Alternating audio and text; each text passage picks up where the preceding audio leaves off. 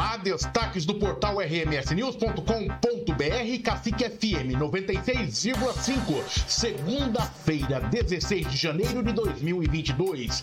Inscrições abertas para o primeiro multirão de emprego Sorocaba 2023. Procon Sorocaba orienta sobre compra de material escolar para retorno às aulas.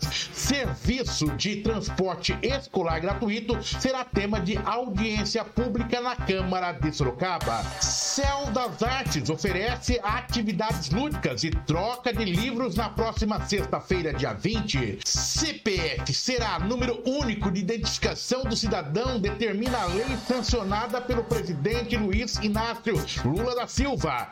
Mega Sena acumula e prêmio vai para 42 milhões de reais. Guarda Civil Municipal detém homem procurado pela Justiça no Jardim América. GCM detém homem flagrante por tentativa de furto de placa de trânsito na Rua Chile. Portal rmsnews.com.br. Jornalismo para você conectado na internet. Até a próxima edição.